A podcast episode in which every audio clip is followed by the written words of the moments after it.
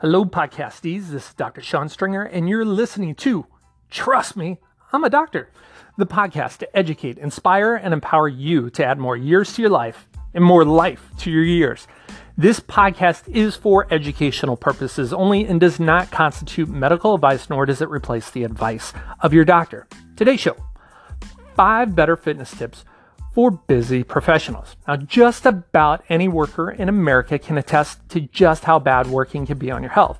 Whether it's sitting at a desk for eight hours, looking at your computer screen, or spending your shift on your feet, or running around in an emergency room treating patients, we risk repetitive strain injury, stiff joints, eye strain, and back pain.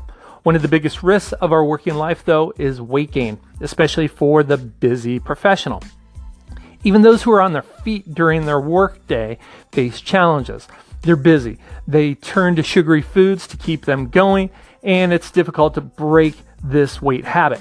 Now, there is good news though. Here are five fitness tips for the busy professional among us. Number one, sleep well.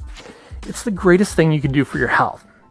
Not only does it improve your focus on overall performance the following day, but it means you're more likely to make the right dietary decisions. Now, when you choose the right foods, you feel better. You're more likely to have more energy to do those exercises. Your mood improves, and it can even influence your sex life. Point number two plan well. If you want to maintain your fitness, you have to plan ahead. One of the biggest downfalls of any lifestyle is the inability to maintain it. So if you know you're prone to grabbing junk at lunch, make sure you prepare your lunch the night before. The same goes for breakfast and dinner. If you're constantly forgetting to grab your gym bag, leave it at the front door somewhere you'll see it uh, when you need it. I put mine in my trunk. The magic number when it comes to moderate exercise is 150 minutes per week. That's like 21 and a half minutes a uh, day. So it's easier to achieve than you think. Point number three is switch your commute. Provide you live fairly close to your workplace, you can always leave your car at home and hop on a bike or just walk. Not only will it save you money, can also protect the environment. Look at you thinking of others and improving your health. Point number four lunch break performance. Now, if this is impossible, consider going for a walk on your lunch break. The fresh air will do you some good, you can walk to a park to eat lunch or walk to a healthy eatery somewhere near you uh, where you know there's time for you to dine well and get your get those steps in. It will also improve you, uh, improve your energy, and give you a boost that you'll need in the afternoon. Uh, and it also makes work go a little bit quicker. And point number five, travel well.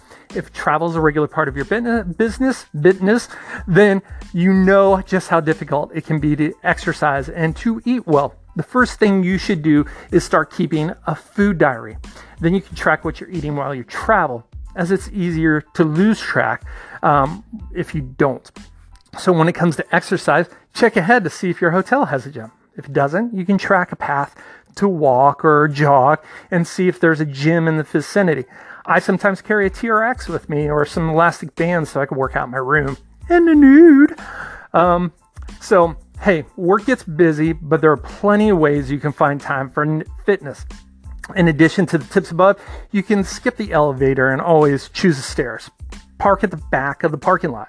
You may be surprised at how many calories you burn during uh, housework. So, to save time, try to find a gym that's on your way home from work. You can slip in a few nights a week and get a quick workout in.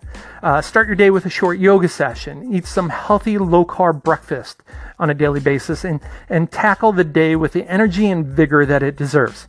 Trust me, I'm a doctor.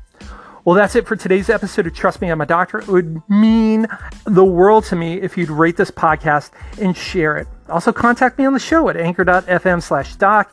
Tell me what you like, what you didn't like, what you want to hear more of. Tell your friends and family about me. Don't keep our podcast relationship your dirty little secret. And one last thing thanks for listening. I'm grateful for you all. Until next time, I'm Dr. Sean Stringer. Peace.